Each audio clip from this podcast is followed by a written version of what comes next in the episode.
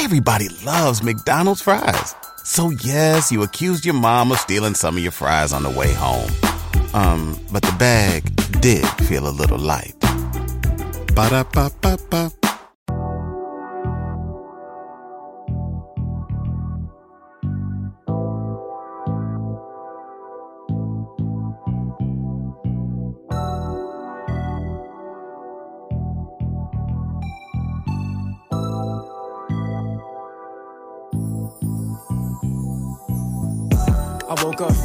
Today. My bank account might not agree, but hey, that shit on the way.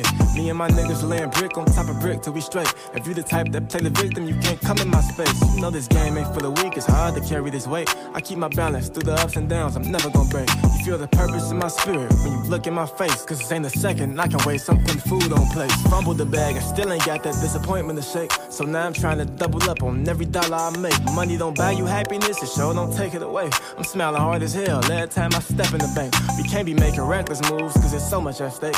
When you got some shit to lose, your decisions gon' change. Cause every action got a consequence. Consider your ways. Hardest thing to do in life is elevate through your pain. I can relate to feeling like your life is stuck in the phase. Giving effort, but results just keep remaining the same. Have some patience with yourself, shit ain't as bad as you claim. I seen the homeless nigga smile while he was standing in rain. It's all about perspective. I'm chillin', catching blessings. And cryptocurrency been bustin', and I'm well invested. Know that if she rock with me, then she gon' stay protected. Cause even when this shit get hectic, I ain't never stressing. I'm legend. I woke up feeling wealthy today. My bank account might not agree, but hey, that shit on the way. Me and my niggas laying brick on top of brick till we straight. If you the type that play the victim, you can't come in my space. You know this game ain't for the weak, it's hard to carry this weight. I keep my balance through the ups and downs, I'm never gonna break. You feel the purpose in my spirit when you look in my face. Cause ain't a second, I can waste. I'm putting food on place. Mill. Welcome everybody to another episode of the Black Wealth Renaissance Podcast. It's your boy Jalen, man. Feeling good, feeling great. Checking in on another beautiful Saturday from hot ass Texas. Yes, How y'all sir. doing today, fellas? Man, I am doing amazing. You're right. It's hot as hell, but it still feels good in here. It's always good energy, good Yeah. vibes with the BWR family. I was able to go to this spiritual wellness event this morning. I thought that was pretty dope. It was a Yeah, man. nice experience, you know. Recenter, refocus, always important to be in that zone and realizing why you're doing what you're doing. Especially after the crazy weeks we've been having going, just working, working, Nigga. working. I already know. bro. Nigga, you already know. I already But know. Jared, how you doing, my brother? Man, I'm feeling good. I'm doing good, man. Out here in mutually hot ass Louisiana, but you know, sprinkling in a little E- Extra humid. Yeah, sprinkling a little humidity with it too, bro. It's a problem out here, man. Walked outside yesterday, felt like I was gonna have a heat stroke on spot. But either way, ready to get into this episode. Our next guest has like a really interesting entry. Something Yeah. I really want to get into because not a lot of people, you know, know a whole lot about it, and it led to a really interesting journey with his investing too. So I'm really excited to get into this podcast episode. You want to go ahead and do the honors of introducing our next guest? Oh man, I'm gonna let Jalen do the honors today. But real quick before we do, I want to ask everybody to leave that five star rating and review if you have been listening to the podcast, or if you're a new listener, leave us some feedback. It helps us grow the show and continue to be better. And also, y'all check out our sponsor, Aspira Pura, black on water, pH balance, good for your mind and body. Yeah. Uh, you can get that with the link in the show notes. Use code BWR10 at checkout for 10% off your first order. Get you some of that, man. Y'all need that for your body. I'm telling you, this shook me back, especially in these hot days. Hell yeah. But yeah, we're gonna get into this next episode. We're gonna get into this next guest. We got a young man hailing out of Baltimore, Maryland. Like they were just talking about, you know, he had a very interesting start into how he just got into investing and everything like that. He ended up becoming a professional blackjack player. Yeah. Like, you know, sometimes you you see that stuff. Yeah, you see yeah. the poker people on TV and stuff. This man played professional blackjack. And then he ended up getting into the crypto market, getting some big gains, been in the crypto market Six since like six years. So, you know, been in the space for a while before it become really mainstream. Then you actually ended up flipping some of your wins and your profits into real estate as well. So uh A lot really, yeah, about. like we said, a very interesting start. So welcome on our guest, Mr. Chad Copeland. I appreciate it. I appreciate y'all having me. Thanks. Thank thank you so much. How we appreciate you. Chad, taking the time to come out and talk to us on this Saturday. I know we had a little technical difficulties before we got started, but yeah. appreciate you sticking around and getting ready to like just share your journey and help some people because I always get excited when I get to talk to somebody that's been in the crypto space this long because like you've seen a couple market cycles now. So I know it's going to be real insightful. But before we get into all that, to kick things off like we always do, we just wanted you to give an introduction to yourself and like what gave you your start, right? Because you started off in school and then you went to being a professional blackjack player. So like, how, How the hell does yeah, that how did it even occur? man? Yeah. Yeah, so I'm originally from Baltimore, Maryland, born and bred, kind of just skipping to college. I had the choice of playing football or, you know, going to school as, you know, a narc or a regular student. You know, student loans didn't hit me too far over the head. And I know I didn't really love football. So I went to the George Washington University. Was like a lot of other college kids at the time, like it was just that pathway was set for me to get good grades, go to college, get a good job. But I didn't know what I wanted to do. And fortunately, I have an older brother, so I've been able to see the moves he's made and kind of navigate my life based on that. And so I became a econ and business administration major.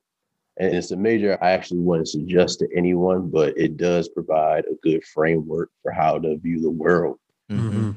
And essentially, what happened, how I got started on uh, blackjack, was my senior year, and it was going into winter break, and I was living on campus and had a job, and it was really the first time in my life I was like completely alone for an extended period, and it was that moment where I wanted to think about what I wanted to do. At the time, the mindset was with economics, but you know, the saying is, "We plan and God laughs."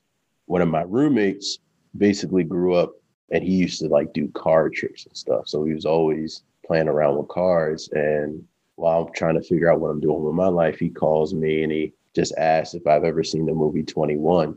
And I had, but I never, I think, looked at it as the lens of from playing professional blackjack. But he just basically explained to me, he's like, hey, I think there's a way that we can beat the casino.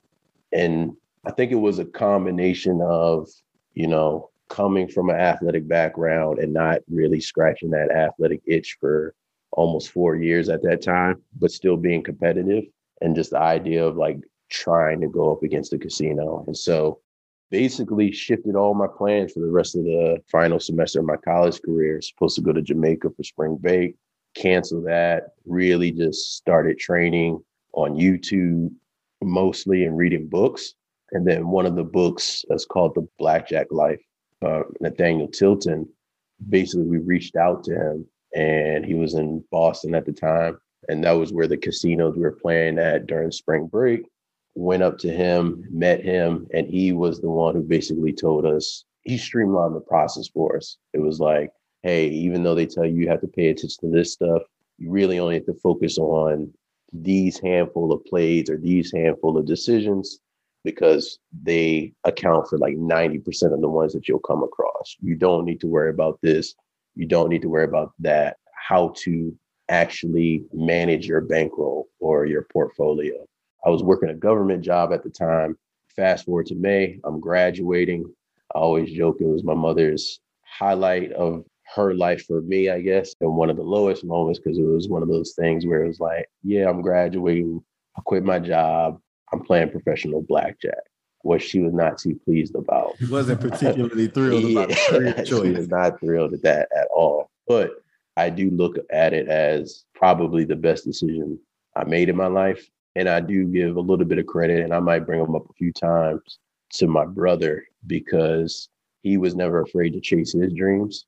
And that gave me the opportunity or gave me the courage to kind of chase mine, even though I didn't really know 100% what I wanted to do. I was kind of experimenting, throwing things at the wall. So, yeah, that's how I got started at the very least. Appreciate that, man.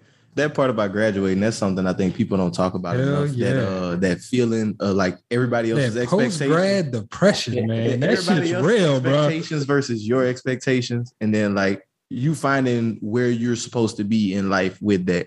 So I'm not kind of want to ask you, right? Like you decided that you want to be a professional blackjack player. Like, were you just starting cold turkey there? Had you been doing it for a while? Like, how did that education process go for that? Because I know you had to like you got to learn how to count the cards or something. I don't understand Yeah. that process. Yeah. So the funny thing is, that's the easy part. And that's, I think, the difference between professional blackjack player and someone who counts cards, right? Counting cards isn't really difficult, right? It's, uh, I've never done this in podcast format, but it's basically if you imagine an imaginary number line, right? And you have, you know, a certain set of cards that'll come up. So every time you see a two, three, four, five, six, you add a plus one, right? So if the first two cards dealt out are a two and then a three, right? It's a plus two on that number line.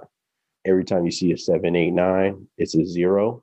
So after that two and three is dealt out, the next card is an eight. The running count is still plus two. And then 10 through ace is a negative one. Who needs an alarm in the morning when McDonald's has sausage, egg, and cheese McGriddles and a breakfast cutoff? Ba da ba ba ba. Right. So if the next card dealt out is a 10, your running count goes back to one. It goes from plus two. You see that 10, it's a negative one, it goes to one.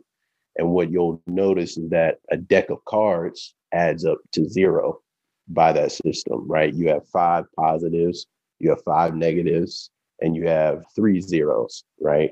And so when you're actually playing blackjack, and they have multiple decks, they might have six decks, they might have two decks, they might have eight decks. When the count goes too far one way or the other, you can make educated guesses or predictions as to what types of cards are likely to come out. And that's just the basics of counting cards. Professional blackjack is more so like you have to have cover, right? It's not illegal to count cards, but it's frowned upon, right? Las Vegas is in the business of making money. They're not in the business of losing money. You got to be able to keep the count and understand what plays to make while people are having conversations with you or while talking to the dealer or the distractions around. You have to make certain playing decisions based off of certain counts. So the example I use is there's a basic strategy, which is basically, in layman's terms, how you're supposed to play blackjack, right? The basic strategy gives you every possible playing opportunity and the optimal decision to make but actually at certain counts, that basic strategy isn't technically always the optimal decision. So, like if I have a 12 and the dealer has a four, the basic strategy tells me to stay, like don't take another card. But really, if the count is negative, which is literally a difference between one card and the whole deck, it's in my best interest to actually hit.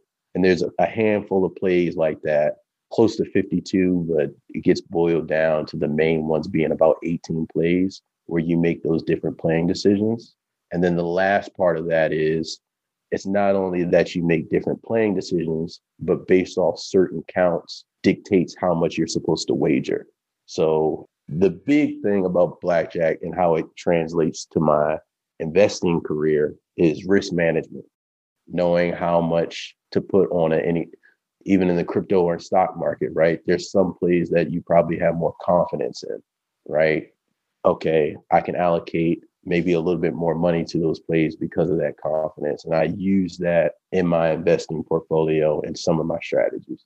I'm glad that you brought that up because that's definitely one of the things that I wanted to ask you about that. If that kind of helped you whenever you're going through investing in crypto, because I'm pretty sure those stakes can be high have you played in like tournaments in Vegas and stuff like that? What was that like? So no tournaments. The first time we went to Vegas was me and my business partner. We went for drove cross country, went for a month straight, and we were just playing hours upon hours, just hopping from different casinos. Went to Vegas for a month, didn't go out once. We had had investors. It was all about the business. Wait, so y'all had like a business structure set up to go and play back? Wow.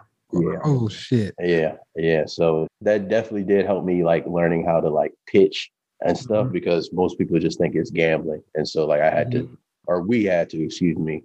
How do you overcome that objective? Like, because I didn't even know you could set up a business for this. Yeah, that's okay. So the way I would pitch it, it's funny, it was at my grad party. It was basically I would actually have a deck of cards and I'll explain to them what I just explained to you about how to count cards. Mm-hmm. And pretty much what I would do is I would take the smartest person in the room, whoever it was, or sometimes the dumbest person in the room, right? And I would just count cards with them, but I'd have them count it. I'll show them the system, I'll have them count it. And then I would show that like you would take a couple cards out of the deck and I would say, based off your count, what cards can you expect to come out? And they would say the count's negative three and there's three cards left remaining, you know that those three cards have to be positive cards, which are numbers two through six, because one deck adds up to 0 Mm-hmm. They would do that. They would see the cards or what they predicted. And that kind of was what drew them in. Mhm. And then it was just really the work behind it. So we had training guides, we had a whole, it's based off statistics, so standard deviation, how much we will make based off of a certain bankroll. And then the main part of it, to be honest, was the financial incentive. And this was a thing of us being young and dumb. We offered, hey, 20% return on your money, right? Which was absurd. We returned people there 20%, but it was one of those things after a year or two, we definitely take down. Yeah. Just not, we just needed the investments really. What's up, y'all? It's your boy David with Black Wealth Renaissance, and I'm here today to tell you guys about Anchor. If you haven't heard of Anchor, it's the best place to make a podcast. Anchor is a free app that has creation tools that allow you to record and edit your podcast straight from your phone. Anchor also distributes your podcast across all major platforms, including Apple Podcasts, Spotify, and many others. You can also make money on your podcast with Anchor with no minimum listenership. Anchor is everything you need to make a podcast in one place. So if you're looking to get started on your own podcast, download the free Anchor app or go to anchor.fm. The startup capital. Yeah, the startup capital. So yeah, but did that for about a year and a half. It's late 2015. You get in the casino, the scary thing is you start recognizing people. And that was like once I started recognizing people, that was it kind of in my mind where it was like, all right, I need to start phasing out of this. It was cool recognizing people when I was back at home in Baltimore, Maryland. But when I Mhm. started recognizing people, or they were started recognizing me in Vegas, I was like, yeah, I'm in these casinos too much. Hey, Chad, did the casinos like did they try to do you like on the movie 21? Like they tried to like jam you up behind any of this stuff? No, Oh. again, so the cover is a part of it. Me and my business partner had a good dynamic. I'm 6'4. I look like a football player. I was in better, probably way better shape than I am now. I played up to that. So they thought a lot of the times, as messed up as it sounds, oh, this is a dumb football player playing. Mm-hmm. So I could be more loose with my bets. So, for example, most people generally, if they lose a hand or lose in any gambling thing, they don't increase their bet. Although there's sometimes where the count tells us to increase our bet based on the probability. It was a lot easier for me to just increase my bet Because it looks like you play football. Now, my business partner is five seven, five eight, glasses, white, looks intelligent, looks smart. So he had to be way more by the book as yeah, way more calculated than I did. So he got it once, but it's not like the movies or anymore. At least I don't know. Maybe I wasn't playing with enough money where they take you to the back and like beat you up. It's just more so like, hey, they'll come down. Like, nah, you can't play here. so, you know, that's how it went. On that journey, that's how I got into crypto. It was a Mhm. bunch of poker players I met. And at the time, they were using Bitcoin to online gamble. Mhm. So late 2015, you can only gamble in really Atlantic City, Vegas, but they played online poker using Bitcoin and Ethereum. And it interested me. Like it was one of those things where a lot of people were telling me, why don't you play poker? Like if you understand blackjack, you could just play poker. And I never had the interest in taking other people's money. It was like I wanted to take the casino's money. But it interested me enough to buy some. And then I always tell people I got in lucky. It start going up kind of in price. And that's when I really was like, okay, let me pay attention to this. Like, what is this thing I have? Because to me, it was just like a Something for to gamble at the mm. time. yeah. So So you said this was around 2015. late 2015 when I introduced to it. So how long did it take for you to really start understanding what Bitcoin and Ethereum and crypto was? What did that education process look like for you? I think I would say like early to mid 2017 was when I really started to understand it. I would say the two things that helped me was one, coming from blackjack, the volatility didn't feel that new to me, right? Mhm. Playing blackjack, you're going up and down a thousand bucks every session. it's happening in the crypto market. I just I did like I was almost like numb to it, which was a blessing, I guess. You weren't as emotional with seeing The risk sums of tolerance money. was high. Yeah. Yeah. I think the other thing that helped me was like I got in at a lucky time where like at a certain point I was just playing with house money. Mhm. What was the price of Bitcoin? Do you remember at that time? 2015, it might have been around 400, 500. It wasn't anything too crazy. But it you caught the, the wave up all the way to what it was the first time. Was it 20? 20,000. Yeah. Got out at like 15.5. And then when it went down to three, the best thing I ever did was implement like a dollar cost average strategy. So You said, one second. You I'm try- trying to see you the return on that, man. That's crazy, bro. You 400 and you said it's at 15,500 you sold out. I'm trying to see how I get the percentage on this. real quick. allegedly. That's like 38%. No, no, no, no. No, no. 380, 3,800%. Yeah, I was about to yeah, say 3,800, my 3,800%. brother. God damn. On the way up, I definitely traded and sold some. So it's probably not just like a, it wasn't, it definitely wasn't just like, hey, I sold it all at 15. But Mhm. at that point, it's all of it's now all house money, which is a fortunate thing. Yeah. So to see Bitcoin go from just, you know, something where people were gambling online, they were using to buy stuff on Silk Road, all this other stuff that was like kind of had bad connotations to now seeing it being adopted by major financial El financial Salvador is institutions. using it as a, a national. Yeah, like to seeing it become like that full circle. Do you wish that you would have doubled down more on it? Would you sold whenever it hit the 15? Of course, yeah. like, uh, more into it, but like everything happens for a reason. Again, I bring up my brother. Fortunately, with proximity to him, I was always like investing, even though I didn't 100% know what I was doing. You know, having access to private equity, having access to real estate opportunities. My big thing was like, and I learned this from economics early on, that savings from a traditional, hey, my grandmother tells me to save my money, Mm-hmm. that for me felt, and I'm trying to be careful with my words, it felt financially illiterate, right? Like my money wasn't, you know, Making no money. doing anything. Anything. And I did some studies on like the rate she was getting when she was growing up. It made sense for her to save. So for me, it was always, and I have a high risk tolerance, it was always like investing is my version of saving. And so I definitely wish I would have doubled down more, but I made some good plays in the space. So I'm happy where I'm at for sure. Hey, that's what's up. I want to ask, was there a specific point? Because it sounds like when you were first like buying and selling it, it was like chips, you know, just using it almost as currency to, you know, gamble with. Was there a certain point when things changed for you from it being just me buying chips to like being almost like an investment or something that happened? Like did the price spike or something? Just through more studying, reading the Bitcoin standard, Bitcoin in Black America, like Bitcoin to me makes it cool to save. Like for Mm. someone who was opposed to saving, like I get why it's important to save for certain things. I'm the person who I hate seeing just extra money sitting around in my account. Just sitting there. Yeah. Bitcoin made it cool for that. It's like it's been returning 200% year over year. I don't expect it to continue that way, but okay, if I can just hold it long term and if I don't need it at all, like that's my savings account. The big moment for me actually was much later on. It was March 24th of 2020. It was just, again, good timing and a dumb decision on my part looking back that worked out. Mhm. But it was stock market crash, Bitcoin corrected down. I think it was had been around 10K and It went to down. like 336. Yeah, something like that.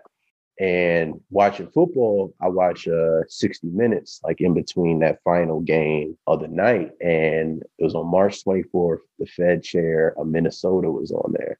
And I've always been a math person. Like that's why the counting, I think, came Mhm. easy to me. And I'll never forget, he went up there and I guess the interviewer asked, Is there a concern with the lockdowns happening? What's going to happen to our economy?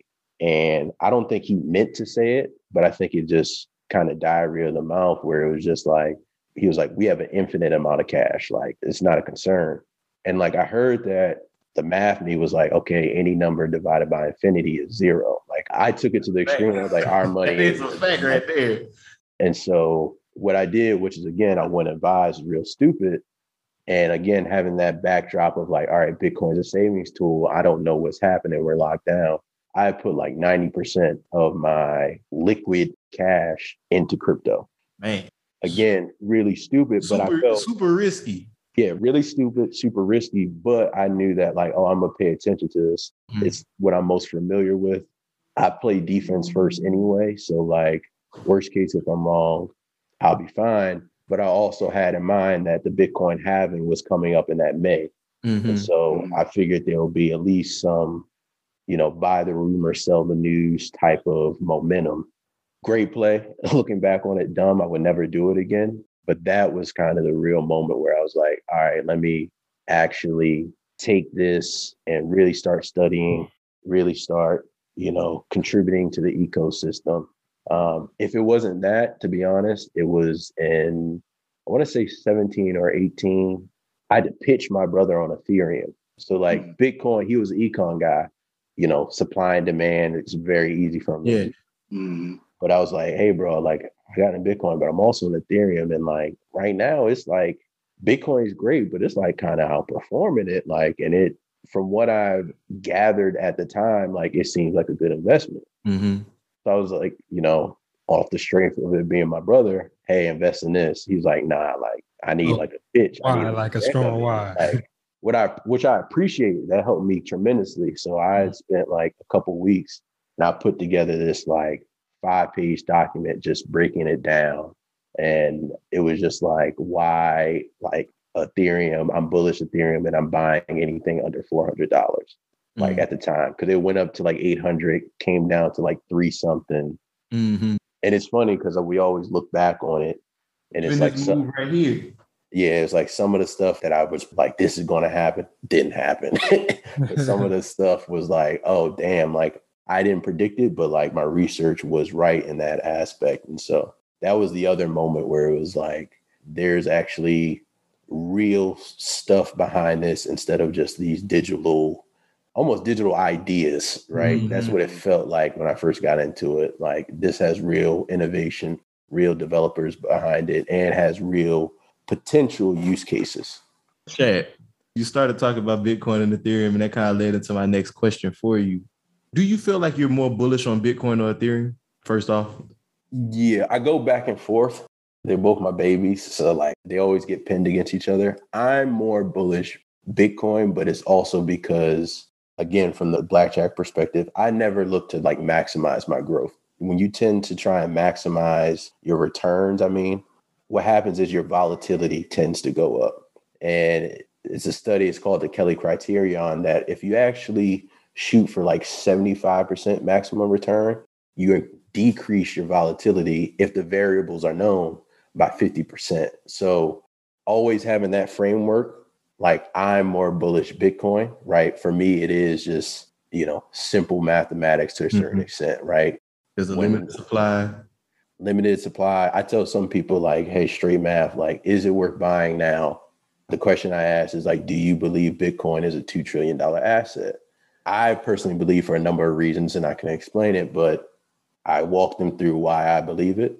If you believe it's a $200 trillion asset, well, 2 trillion divided by 21 million is like 95,400 and some change. That would be quote unquote the intrinsic value of Bitcoin at that price. So if you're buying right now, like, would you be happy if you doubled your money in an investment? If you believe it's going to 2 trillion, that means you would double your money. If people say yes, okay, that's a buy. So Bitcoin for me is simple mathematics and it's optimized to survive, has a network effect. And I do think there is, while there are other coins that try and replicate the scarcity, I think I'm a firm believer you can really only have cap supply or true scarcity once with Mhm. Bitcoin being the first mover. Now, Ethereum, it is like I'm sure you heard, like the App Store, right? It, Mhm. it powers a lot of innovation within the space, the DeFi space sector as well. The hesitation I have with Ethereum is while I am super bullish, there is that small part of me that's in cryptocurrency for kind of the ethos of it, like Mhm. being truly decentralized, they changed their monetary policy about four times now, and didn't they just roll out EIP fifteen five ninety? Nah, yeah, yeah, which I think will be super bullish for it. But I also think there's the other side of it where it's like, okay, if I need 32 Ethereum to be a validator, right, or to basically have a vote as to what happens to Ethereum, like how many people could practically afford 32 Ethereum mm-hmm. unless they've already been in it? So it's one of those things. It's like, well, we're it's kind of pricing people out type shit. Yeah, it's not even pricing people out. It's just the people who get to decide on the governance are the people with the most early money. adopters, early adopters, or just people with the elites with the most money, mm-hmm. which isn't really too different than what our financial system is now. Yeah. So that's why it's a really tough question. But I'm most bullish, I would say, Bitcoin, although I'm the first to admit you know, it almost feels like a 50 50 coin flip where Ethereum could outperform it from it being denominated in US dollars perspective if you're just trying to grow your money or your portfolio. When something happens to your kitchen, you might say, This is ludicrous. But that won't fix your home. That will only get you the rapper, Ludacris. Having trouble? Don't panic. Don't be alarmed. You need to file a claim? Holla at State Farm. Like a good neighbor, State Farm is there. That's right. You can file a claim on the app or call us. Thanks, Mr. Chris. No matter how ludicrous the situation, like a good neighbor, State Farm is there. State Farm, Bloomington, Illinois. Appreciate you sharing that. I often think about that with Ethereum too. The implementation, like I listen to Bitcoin Zay and them a lot too, uh, talking about that. Like the proof of stake system does have that one huge flaw in it it's like, yo, if I got the most money, I got the most say, basically. Whereas it's like Bitcoin is like, I mean, technically, yeah, you need money to start a mining operation so you can have like one of those nodes, but it's like it's still at the very least, it's not like you're concentrating power based on how much money mm-hmm. people have. Exactly. Exactly. Exactly. I'm on the same page. Mm. So do you keep up with like the NFTs and everything as well? Yeah, I keep up with them it's funny. I actually bought my first one like literally today. What'd you buy? I bought a couple Spider Man NFTs. So there's this cheap coin that I stumbled across, and so I mainly trade Bitcoin, Ethereum, or don't even trade it. I'm long term Bitcoin, Ethereum, and then I have like a tradable portfolio. Within that, I approach altcoins or any other coins from like a venture perspective, right? Like do you have a white paper? If you don't, I'm not even paying attention to you. It's just like a, a simple thing to save me time, mm-hmm. right? Mm-hmm. I go into the team behind it, go into the partnerships, the tokenomics, a variety of factors. The reason I got into this one was there's this coin, it's called Ecomi, ticker's OMI, and it has this platform called VeVe. But their partnerships, they're trying to do NFTs, but they're like licensing agreements mm-hmm. are crazy. So they have licensing agreements with Marvel, DC Comics, uh, oh, wow. I believe the NFLPA, looking to close Pokemon. Oh shit! Just a whole bunch of stuff that in this, you know, the thing about NFTs for me it has been hard to like. I get why the technology of it is important, right? Mm-hmm. I just think the current market of it right now is like it's frothy, it's mm-hmm. super mm-hmm. underutilizing I think the technology, right? Because NFTs is just a way to basically store information mm-hmm. and attach real value to digital or real assets that can be exchanged, right? And so when you think about that, could your property or your deed, the house you live in, could that be NFT'd and could that be exchanged that way? Far off from that, but that's like a practical thing that could happen with this technology yeah. and you can do it across space and time, right? It's not just I'm in Maryland, I have a house in Maryland, I'm interacting with people in Maryland. I could sell this to someone in Japan if I really wanted to. And so you don't even need all them people in between in real estate brokers, all that, all that stuff. That quote unquote cost of trust. Mm-hmm. Same thing with the government that we pay for those third parties. And so basically Ecomi or Omi, super cheap, you know, less than a penny but their platform has such good licensing agreements that I know people will. There's enough attention on NFTs that people want that first Superman NFT. People yeah. want that first Spider Man NFT. I need that so, Iron Man. Yeah, they're having Marvel month this month where they're oh, doing oh, America. I believe next week, and then two other And you say it's only like a penny or less. penny or less. Yeah. So I'm gonna that's have to get that from you. I'm gonna have to get that from you. We'll connect offline. Yeah. So I invest in that coin, but Mhm. today I did, you know, capitulate and I was like, you know what? I'm tired of, you know, I'm like the old grandpa, I move slow. I'm like, man, the NFT market is frothy, but people making money. So, you know, I'm like, I I look at it as because I have a little crypto community. And then I also like I for my family, brother, mother, aunts, cousins, like I'm kind of the leader for the crypto space. So a lot of things I do, I don't want to say I experiment with, but like I'm usually the first one in the door trying something to see like, okay, can we implement this into our portfolios? How would this make sense, etc. So that's why I folded and bought a couple today. So So, Chad, whenever you buy NFTs for someone that's listening, do you have to buy it in that coin? It depends on the platform. So most people know like OpenSea or Rarible. So you're using Ethereum, right? On the VeVe platform, I think you use I use Ethereum as well. The native currencies, it really depends on the tokenomics, how they plan to use it. So it's hard to say hundred percent because there are some NFT platforms where like you have to use whatever that coin is. Mm-hmm. So typically you have to use a stable coin or Ethereum or Bitcoin to transact or convert to that currency and then be able to buy the NFT. So it's a case by case basis. I got you. So I do have a question. Maybe you could clear this up for me, right? ERC 20 tokens, right? Mhm. So ERC 20 tokens, these are the Ethereum token that like that's basically somebody building a different coin off of Ethereum, right?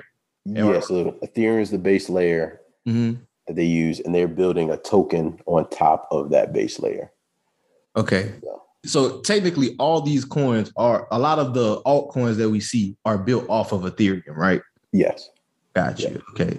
I did have another question for you too, related to the platforms you use to purchase crypto.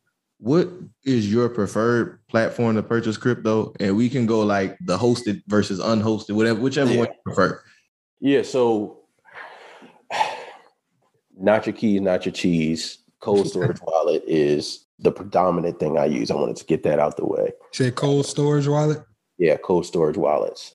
I don't think that's for everybody out the gate, but I think it's an assurance worth getting out the gate until you're ready to actually use it because it does take a lot of responsibility to be your own bank or, you know, have your money in that mattress, you know, in a real world analogy. Mm-hmm. Always say cold storage wallet. That's where allegedly most of my money is. Allegedly. yeah, you gotta be careful.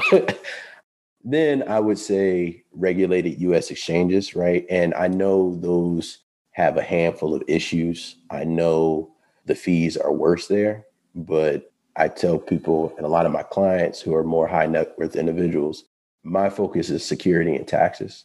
And even though you can find decentralized exchanges, I'm a big proponent on like because nothing's FDIC insured, what is the least likely platform for me to lose my money? Right. And so I do use, I have pretty much all the exchanges. I use Coinbase Pro for a portion of my tradable portfolio. For a time, I was using BlockFi for the interest. My favorite offshore account is FTX. I mentioned the FTT coin mm-hmm. offline. That's like, that is by far my favorite exchange personally. FTX going crazy. That Yeah, Sam. Bankman Fried dude, like a little while ago, he told Goldman he trying to buy him or something like that. Listen, I'm a quick little two minute spiel. So, FTT, the one I told you about, mm-hmm. FTT is the exchange token of the FTX platform, crypto derivatives and all that. This Sam dude, right? And I'm a big, sometimes narrative driven investor. If you got good partnerships, I might be there with you. Just a couple of the things he's done. He's the second largest donor to the Biden campaign. He got the FTX naming rights to the Miami Heat arena for the next 19 years. FTX is the only crypto sponsor of the MLB. The umpires actually wear FTX on That their like a month and a uh, half ago. thing, right? They just did a seven year deal with League of Legends. I'm not a big gamer, but that's like the second, I guess, biggest I heard Online game. Yeah, Yeah. online mobile game. online mobile game. They signed Tom Brady and Gisele.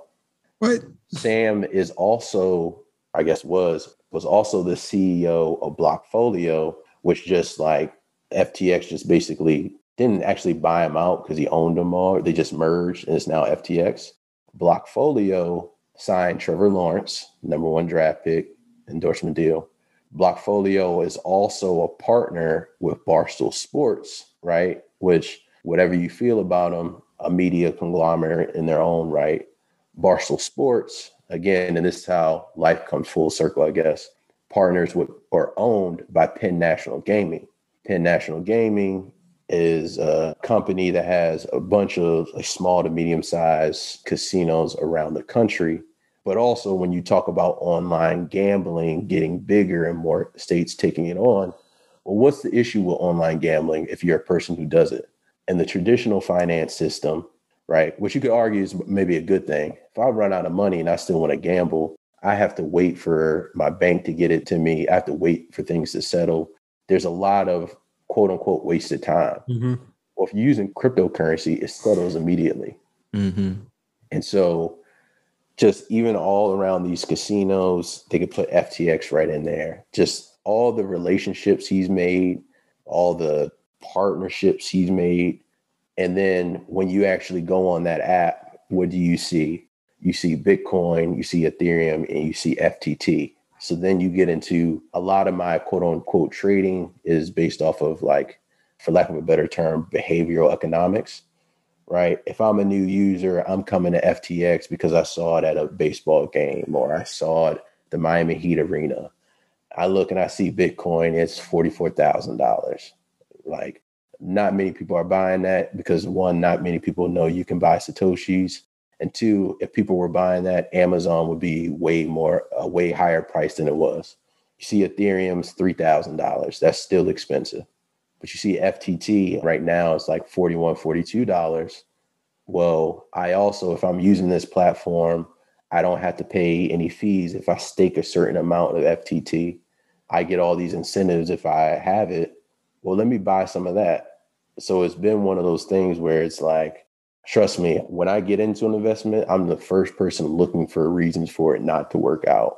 And it's been one of the just checks all the boxes as far as, you know, when you're looking at a coin, you're talking about Sam, great team, right? Great leadership. When I'm investing in FTT, I'm also investing in Sam and that team. And, you know, I know that way longer than two minutes, but that is probably my third favorite coin. I'm happy that you went on that kind of little monologue because it's a great way to kind of look at crypto the same way you kind of look at a traditional company as Mm-hmm. well. Because a lot of people don't understand, like you said, it does depend on who's the CEO, who's the team behind this. If you're looking at same thing with a great company, you want to know who's the CEO, who's this person, what do they do, what is their project about, Mm-hmm. how are they actually making this impact. So I'm glad that you broke that down because a lot of people, and we all know, like two, three months ago, the craze like it was crazy.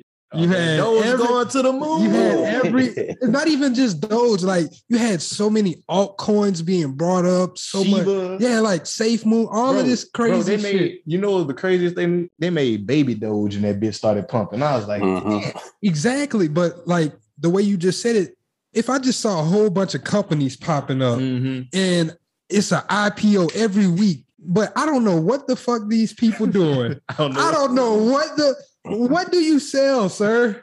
What type of service do you provide? How many tokens you got in circulation right now? Right. If I don't know none of that, why would I invest in it? So I'm glad that you brought it up because you can look at this, you can compare crypto the same way that you know you can compare a stock. So I'm glad that you brought that up, Yeah. and I'm glad that you brought up that I- I- Satoshi too. I, I kind of wanted to ask uh, before we go into the sets some of those things that you would recommend somebody who's just getting started out to look into before they invest in a coin. Yeah. So I'm going to answer that. I'm going to say this one point. A big part of why I got into it and why I think it's interesting to people is financial inclusion, right? Blessed with a brother in the NFL, I've had opportunities and access to private equity deals, and I've been able to see that, like, oh, by the time something gets to the stock market, it's been Mhm. ran through 10 times, right? The money's already really been made on it, right? But what's that barrier to entry? It has it's being an accredited investor, which a lot of times is just like if you have money. right? Which a lot of our people do not have, where in crypto, you have that opportunity to do it, but you need to have the right framework for getting into it. So the first thing I do is white paper. And it's not even me necessarily reading it. It's just more so like if you don't have a white paper, it's almost become the standard of the market. I look at it as like you just put this together. It's not hard to make an ERC20 token. You can probably make one in an hour, right? If you don't have a white paper, I know you just didn't you didn't put in the time. Yeah. So that can eliminate by itself 8,000 coins that I just don't even need to look at, right? Because it is in the venture space, you might see 500 companies a year, 1,000 companies a year, and you might only pick four of them, right? But you have a whole team. I'm one person. So I got to be able to sift through it quickly, especially you get in a space, people will just send you coins, right? so the white papers first, then it's the tokenomics, right? Like I think it was Safe Moon, right? Mm-hmm. The first time I heard about it was in this investment group. Oh, it's going to seven to ten dollars. Look at the how many coins are in the supply. I think at the time it was like 616 trillion. I was like, funny thing is, I did trade it because I was like, if people believe this, I can make money off that. You can make money off people's ignorance. That's the moral dilemma you get with trading, but it is what it is. The tokenomics, the team, right? I tend to like a team, and this is not with every single case, but most time a team pre 2017, pre like the ICO craze. That's just something I look for. Is there like a burn rate? Right? Is it a fixed supply? Is it an unlimited supply? That's just a quick thing I can look at and figure out. The incentives, right? So like a coin like Decentraland, I got in real early with. It was like, okay, the people who are behind it, the way their tokenomics is set up, their incentive to increase the price because they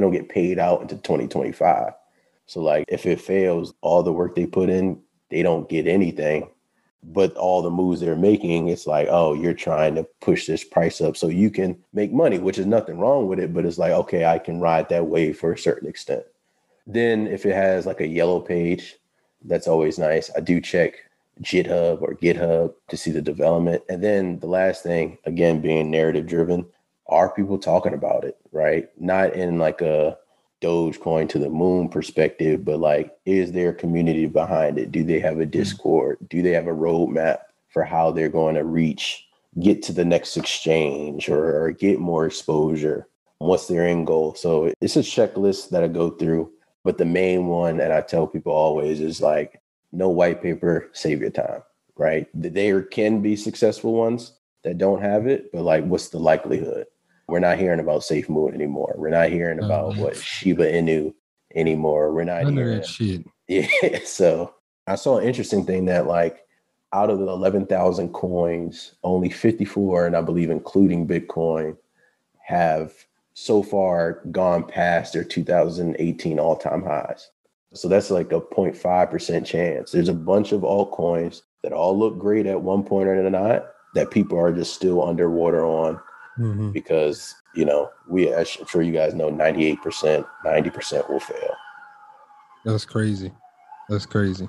I got one more question. Do you you look into Solana?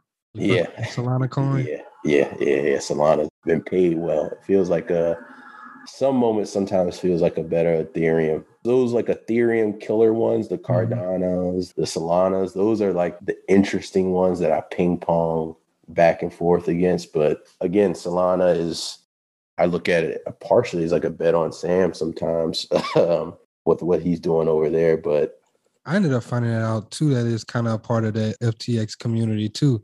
yeah, Solana, Serum. So Serum's is uh Serum since under Solana, right? I definitely researched it. I, I don't want to give misinformation, but it's like a decentralized, I think it is a decentralized exchange, but I'll have to look that back up. But Solana is basically what it does, what Ethereum does, right? It's just supposed to be a little faster or something. A little faster, but I think the faster conversation is like, I think is very nuanced. Like a lot of times, the faster you are, you give up security Mm-hmm. but even beyond that it's like sometimes like the faster stuff that we look for is like a regular retail everyday person is not going to notice the difference but what i do like is that it is kind of riding that Ethereum tailwind. And I'm very bullish Ethereum right now, especially with EIP 1559. And so Solana, I do have a bag of that for sure. That's a bet. That's a bet. And Chad, I got one last thing for you before we uh, start getting into the, the last thing. I wanted to give you your flowers because you taking all this knowledge that you gained. You mentioned your brother Brandon a few times. Shout out to Brandon. Uh, he's been a guest on the podcast. Yeah. And you're taking this knowledge and you're not only helping your family, but you're also helping other NFL players get into this crypto space. So can you talk about that a little bit? Yeah, I wouldn't even say I helped them too much. I think it's one of those things that one players around the league are getting involved. Everyone has, I don't want to say everyone, but there's a difference between awareness and adoption, mm-hmm. right? Crypto's been adopted a lot, but like the awareness is off the chart, right, over the last couple years. And I want to say not the issue, but a problem I think some NFL players are coming across or professional athletes is that institutions are slower to adopt things, right? You know, JP Morgan just talked about doing a Bitcoin fund a couple days ago, right? They've known about it, but like they're just slow to adopt. And so mm-hmm. when these players sometimes go to their financial advisors and want to get exposure to crypto, those tools or those mechanisms aren't really there, right? Based off what the financial advisor is supposed to do, right? Can a financial advisor actually suggest 100% to put cryptocurrency in your portfolio right now? It's debatable. What I try and get players to do, and it's very simple, is like I want them to understand that they can't do what I do or a regular person does because, right? Me and my brother, same portfolio, we're doing the same things, he's taxed at 50% if he does a short term trade. Everybody loves McDonald's fries. So, yes, you accused your mom of stealing some of your fries on the way home. Um, but the bag did feel a little light. Ba-da-ba-ba-ba. Right. So, out the gate, he almost has to be twice as better as a trader than I am to reach the same amount of money. Mm-hmm. But he also has way less time to pay attention to it. Six months out of the year, he can't pay attention to it because he's playing football. So the first thing I try to get him to understand is like your best bet is holding whatever you buy, holding it for a year, right? Because if you're making over, I think it's like 444,000 and some change, you only tax at 20% versus 50%. The other part of it is, okay, you could also look at it this way you might not want to sell until after you retire because after you retire, if you can, right? After you retire, what's the likelihood of you making 1 million, 800,000, 10 million a year? I hope the best for every single player, but the likelihood is small. So, okay, you can wait to sell then in order to lower that tax burden. Having those two frameworks of security and taxes that really eliminates a lot of the coins that they can play in, right? It's like what coins can we confidently say, and nothing's a given at this point, but what coins can we say with some confidence is going to be here four to five years down the line? Bitcoin and Ethereum. Bitcoin and Ethereum will be here. So a lot of it is just like, okay, Dogecoin, it's cool to trade, but like you trading doesn't really make sense for like your situation. Everything is what I tell them is like situational football, right? Like you have one play on first down, you play it a certain way. You might have that same play call on third down, but you play it a completely different way. Situational finance is like our regular folks' situation isn't your situation. So we're doing doesn't make sense for you. So that's what I try and do is just answer their questions where they have them, tap in with them before training camp, make sure their money is in the right place, and just provide encouragement and insight as the market goes anytime they want to just check in on things. Man, appreciate you for sharing that. Appreciate you for helping them understand all of that stuff too. Just That's because, crucial, even, yeah, even that tax part is like the biggest thing.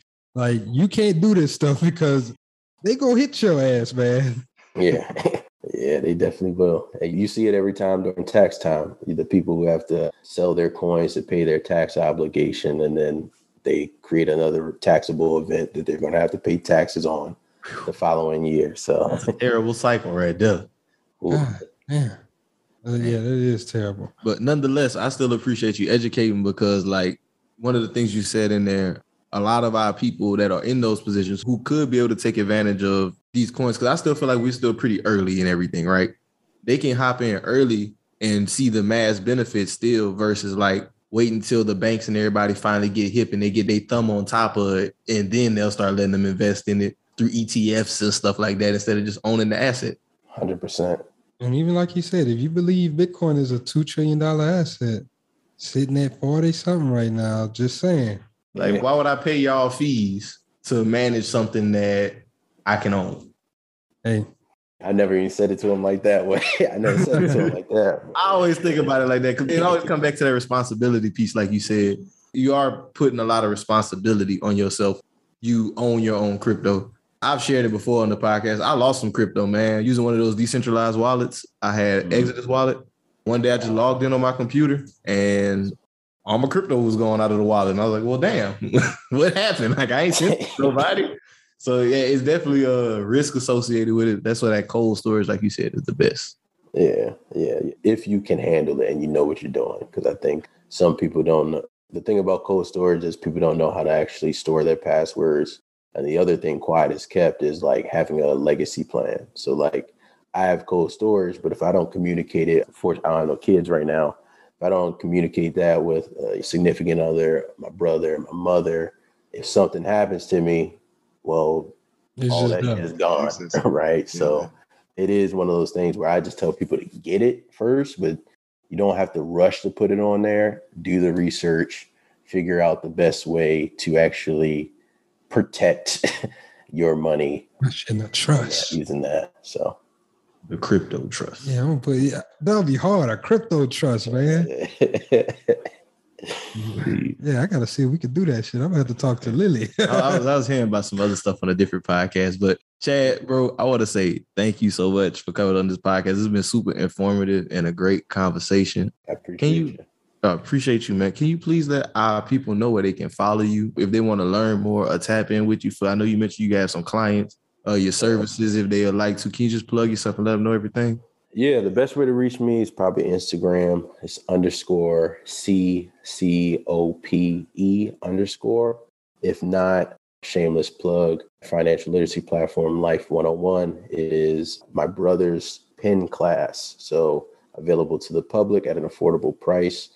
For those who look for a nice foundation, basic tools of financial literacy, it's a great resource. And I always, you know, before I do a coaching session or anything like that, I always tell people like go there first. I don't get paid from that, but go there first until you really feel that you have a basics down. And then if you want to get your feet wet and crypto, you can reach out to me.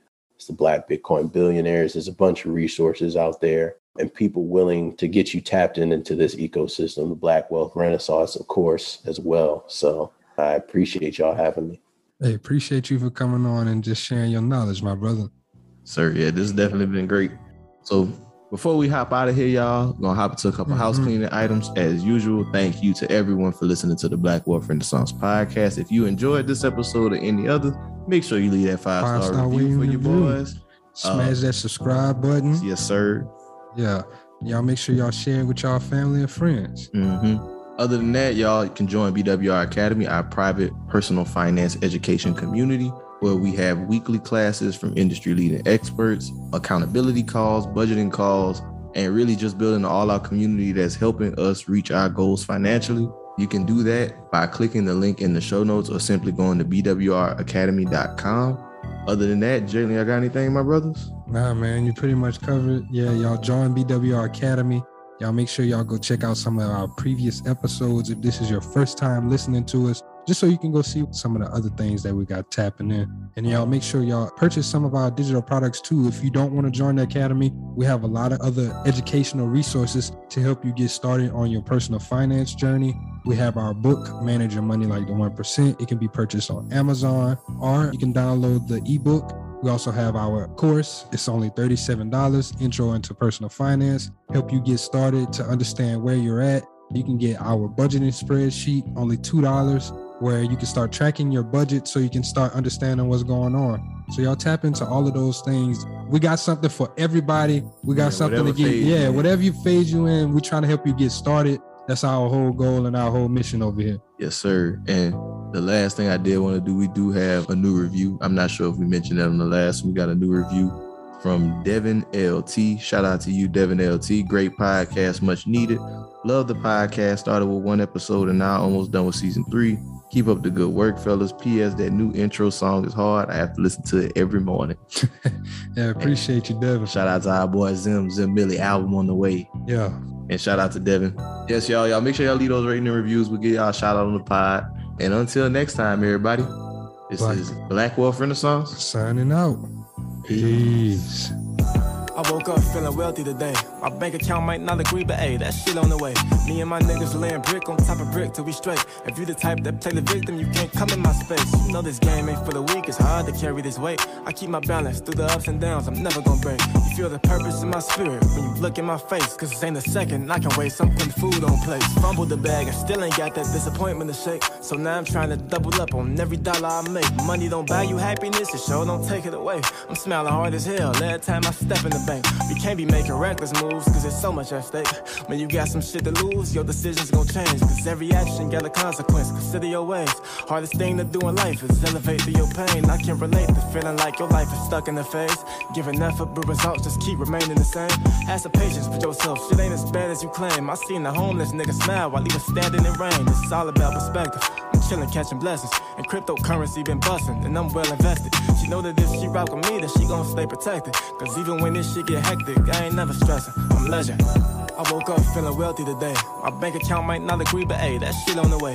Me and my niggas laying brick on top of brick till we straight. If you the type that play the victim, you can't come in my space. You know this game ain't for the weak, it's hard to carry this weight. I keep my balance through the ups and downs, I'm never gonna break. You feel the purpose in my spirit when you look in my face. Cause it ain't a second I can waste, I'm putting food on place. Mill.